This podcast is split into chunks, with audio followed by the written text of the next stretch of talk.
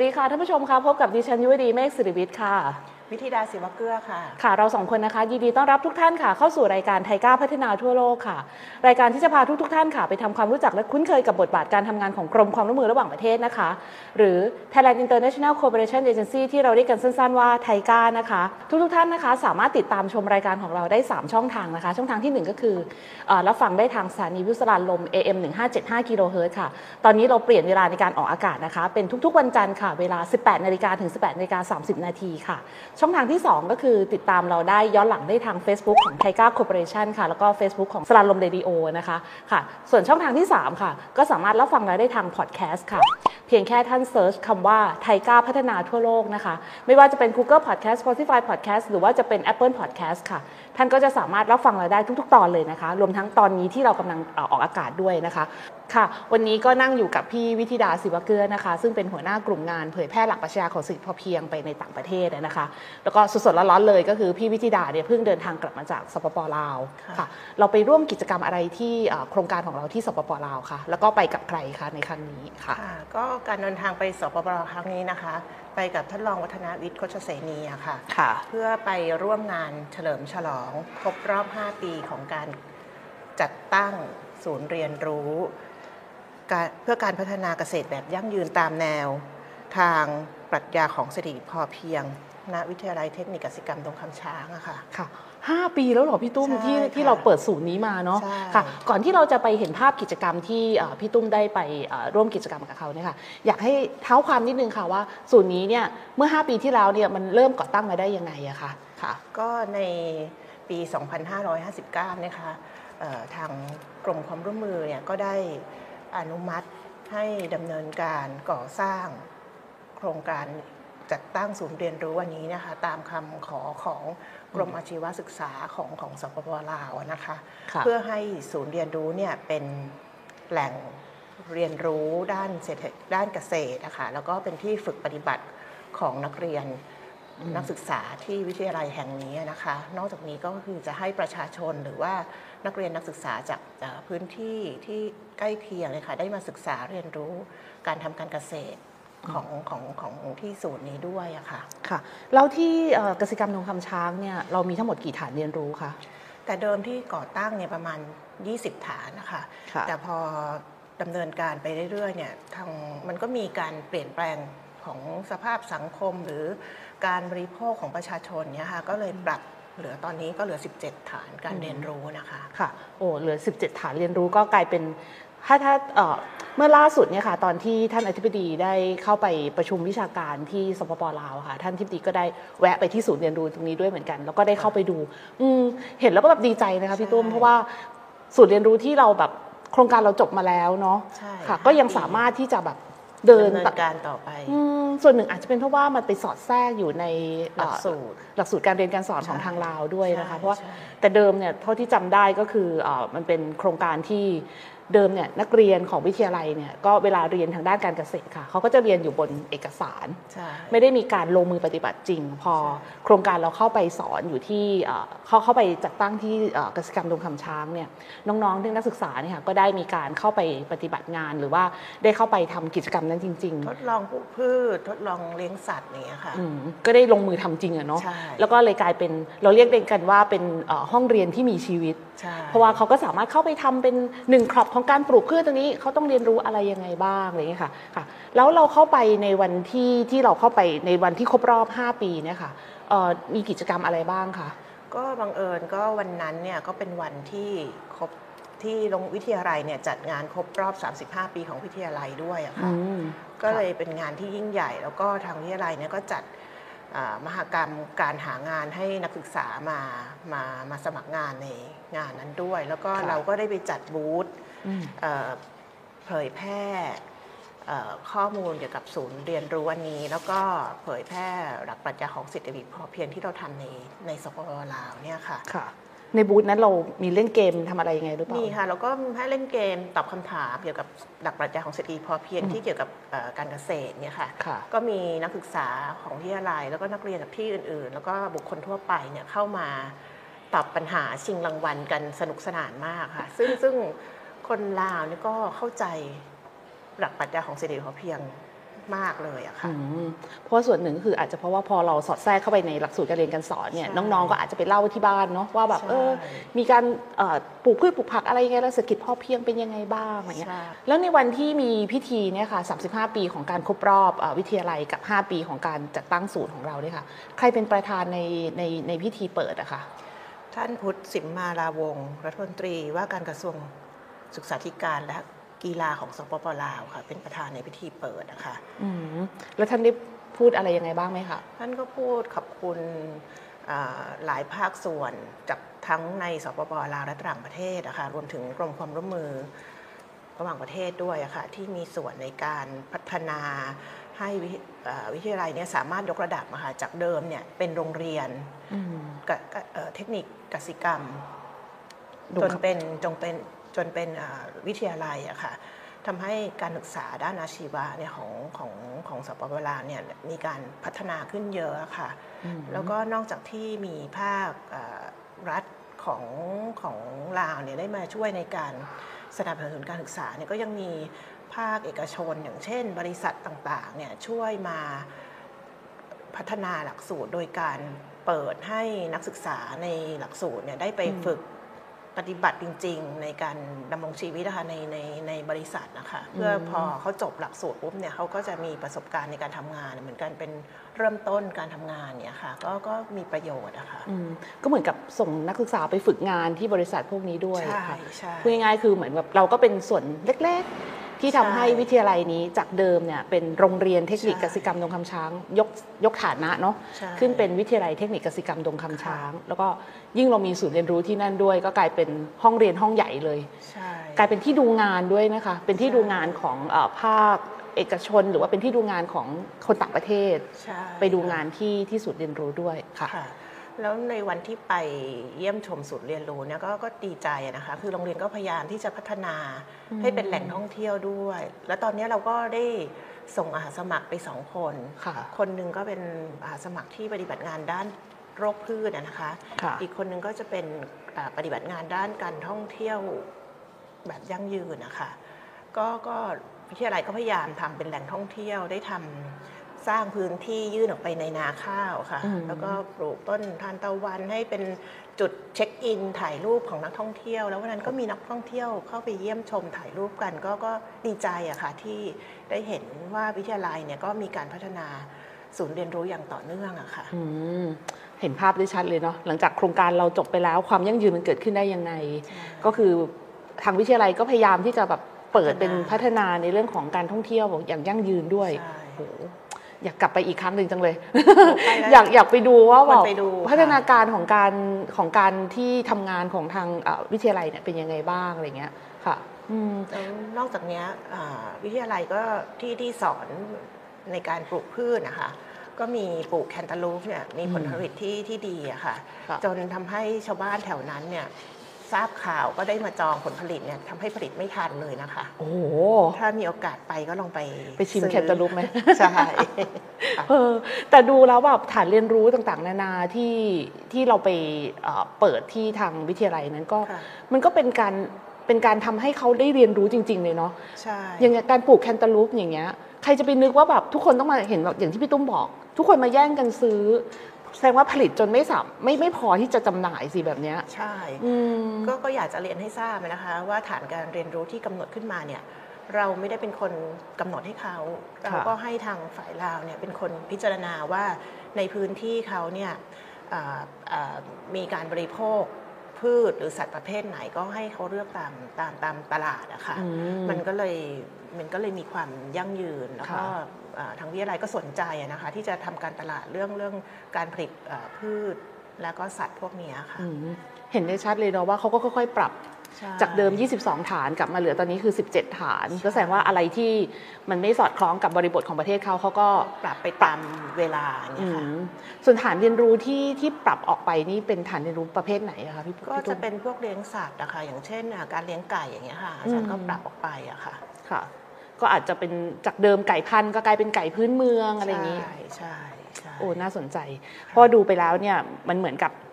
สิ่งที่เรากำลังเข้าไปทำเนี่ยมันก็ตอบโจทย์เนาะเขาก็สามารถเอาไปผลิต แล้วก็ทำให้เกิดความมั่นคงทางอาหารได้ด้วยเหมือนกันใช่ค่ะใช่อันนี้ก็คือเป็นเรื่องของศูนย์เรียนรู้ที่กสิกรรมดงคำช้างใช่ครบรอบ 5 ปี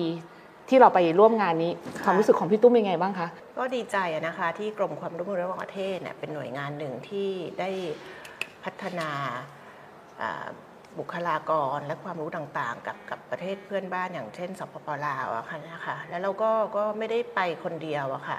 เราก็ได้รับความร่วมมืออย่างดีมากเลยจากวิทยาลัยเกษตร และเทคโนโลยีอุดรธานี ซึ่งในวันวันที่พิธีเปิดอ่าฉลอง 5 ปีของศูนย์เรียนรู้เนี่ยทางวิทยาลัยก็ได้เชิญอ่าผู้แทนจากวิทยาลัยเกษตร และเทคเทคโนโลยีอุดรธานีไปร่วมงานด้วยอะค่ะค่ะซึ่งซึ่งเอ่อ การดำเนินโครงการจัดตั้งศูนย์เรียนรู้เนี่ยมันก็เป็นการพัฒนาระหว่างสองประเทศนะคะแม้กระทั่งบุคลากรของไทยเนี่ยก็ได้รับการพัฒนาเหมือนกัน เพราะว่าเราก็ต้องพัฒนาตัวเองในการที่จะไปเผยแพร่ความรู้ให้กับลาวอะนะคะ แล้วก็อาจารย์บุคลากรก็มีประสบการณ์ในการทำความร่วมมือกับต่างประเทศนะคะเพราะว่ามันก็ต้องแตกต่างกัน กับการทำงานในเมืองไทยอะนะคะ มันต้องเรียนรู้เขารู้เราว่าเขาต้องการอะไรไม่ใช่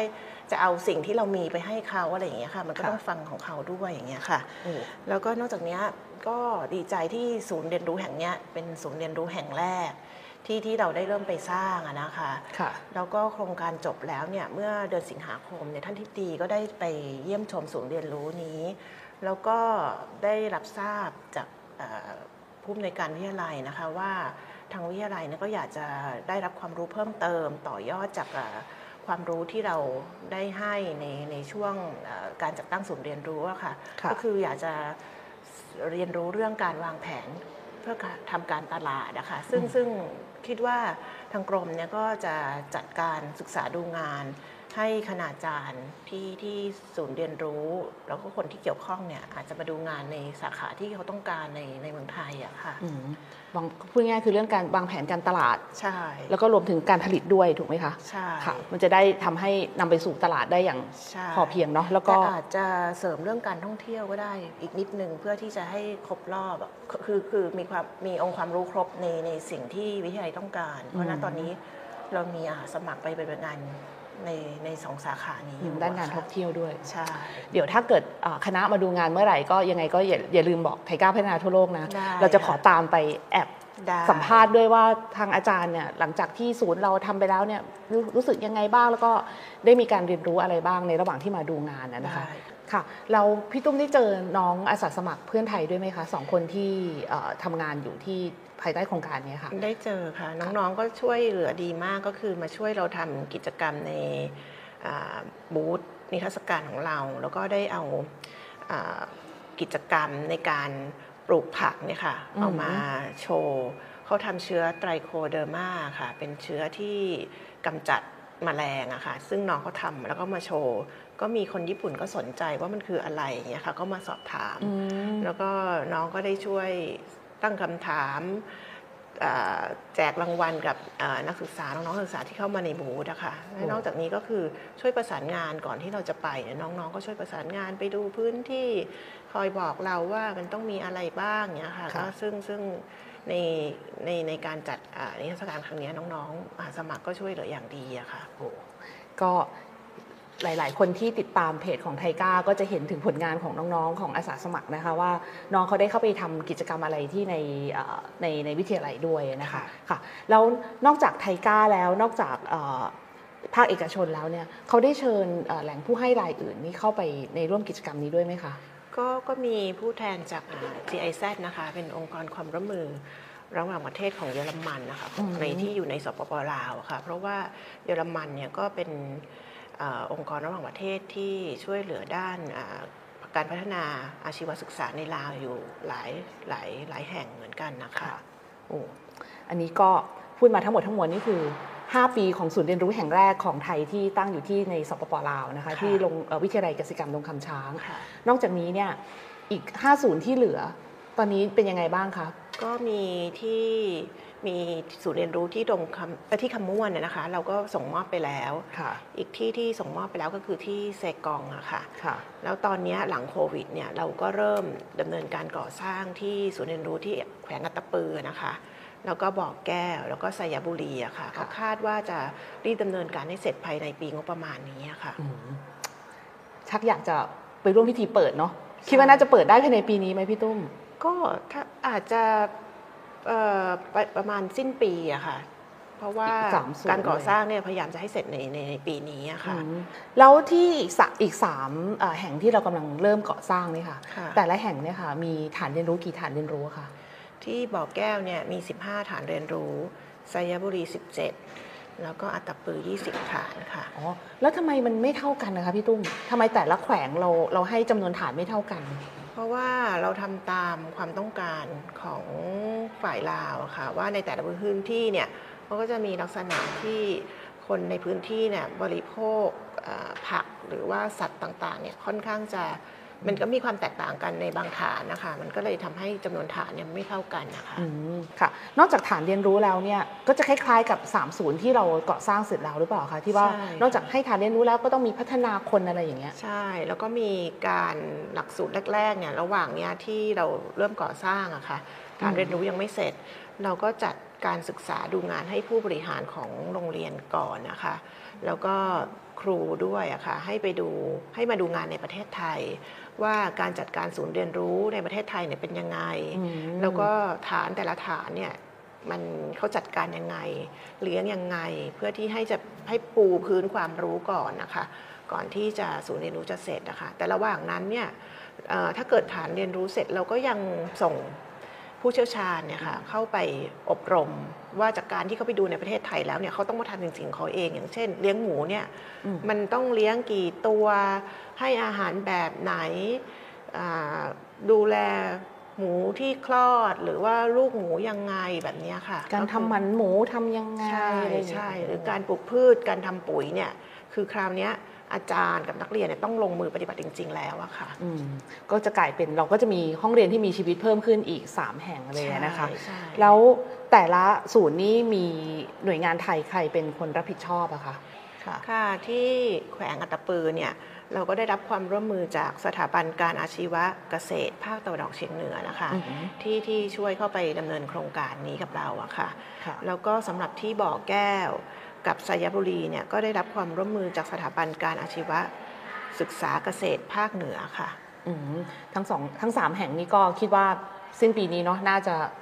สร้างสร้างเสร็จแล้วก็ค่ะอาจจะต้องมีพิธีมอบรับแล้วก็เริ่มเริ่มในการที่เอ่อเขาทำเรียกิกว่าจกรรมทำอื่นๆอย่างเช่นการฝึกอบรมอะไรเงี้ยค่ะค่ะโอ้ฟังดูแล้วนี่ก็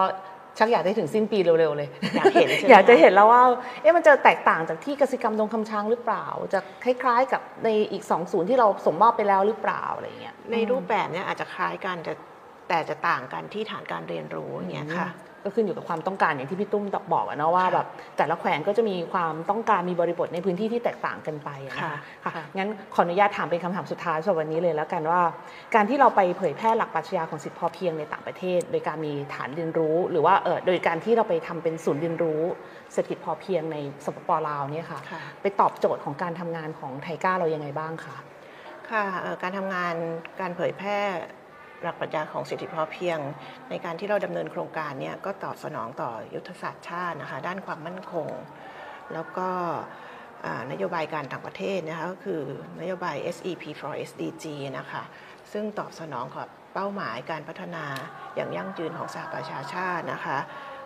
หลายข้ออย่างเช่นข้อที่หนึ่งเนี่ยก็เป็นการลดความยากจน ก็ตอบสนองทำให้คนมีงานทำ แล้วก็ข้อ 2 ก็คือขจัดความหิวโหยก็มีความมั่นคงทางอาหาร ประชาชนมีแหล่งอาหารที่จะบริโภคอย่างต่อเนื่องอะค่ะแล้วก็ข้อ 4 ก็ด้านการศึกษาก็ทำให้ทุกคนเนี่ยมีการศึกษาที่เข้าเทียมกัน แล้วก็เข้าถึงการศึกษาได้ แล้วก็ข้อ 11 เป็นเรื่องสิ่งแวดล้อม เพราะว่าในการทำการเกษตรเนี่ยมันก็ช่วยเรื่องสิ่งแวดล้อมอะนะคะแล้วก็ข้อสุดท้ายก็ข้อ 17 ก็คือหุ้นส่วนเพื่อการพัฒนาค่ะโอ้ก็ถือได้ว่าตอบโจทย์ทุก ๆ เป้าหมายการพัฒนาอย่างยั่งยืนที่ที่เราได้มีการกำหนดไว้ในเอ่อเขาเรียกว่าเอาพุทเอาคำของโครงการด้วยเลยนะคะใช่ค่ะแล้วก็ที่สำคัญคือข้อ 17 นี่ชอบมากเลยทำให้ไทก้าเราเนี่ยทำให้เอ่อไทก้าเราก็สามารถทำให้บรรลุเป้าหมายการพัฒนาที่ยั่งยืนข้อ 17 คือการสร้างหุ้นส่วนเพื่อการพัฒนาใช่นะคะค่ะวันนี้ก็ถือได้ว่าครบเครื่องเกี่ยวกับเรื่องของการที่เราเข้าไปเผยแพร่หลักปรัชญาของเศรษฐกิจพอเพียงในสปปลาวค่ะแล้วก็ตอนนี้เรามีศูนย์เรียนรู้ทั้งหมดอยู่ 6 แห่งแล้วนะคะค่ะโดยแต่ละแห่งเนี่ยก็ 3 แห่งก็คือได้มีการส่งมอบไปแล้วใช่อีก 3 แห่งอยู่ในระหว่างการก่อสร้าง ก็ติดตามนะคะว่าสิ้นปีนี้สิ้นปี 2566เนี่ยค่ะศูนย์เรียนรู้ของเราจะได้มีการเปิดตัว อย่างเป็นทางการหรือเปล่า อันนี้ก็ฝากความหวังไว้ที่พี่ตุ้มเนาะแล้วก็ผู้ที่เกี่ยวข้องทุกคนด้วยค่ะ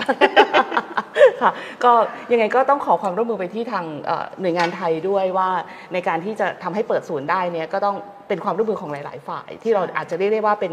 ทีม Thailand เอ่อใช่ for Development Corporation น่ะนะคะค่ะก็คือเป็นทีมที่เข้ามาร่วมกันทำงานกับทางไทก้าเราอะนะคะค่ะถึงยังไงก็ตามแต่เนี่ยเราก็ลุ้นเนาะว่าสิ้นปีนี้เนี่ยเราจะสามารถที่จะเปิดศูนย์การเรียนรู้อย่างเป็นทางการอีก 3 แห่งได้หรือเปล่านะคะค่ะในการทำงานครั้งนี้พี่ตุ้มอยากจะ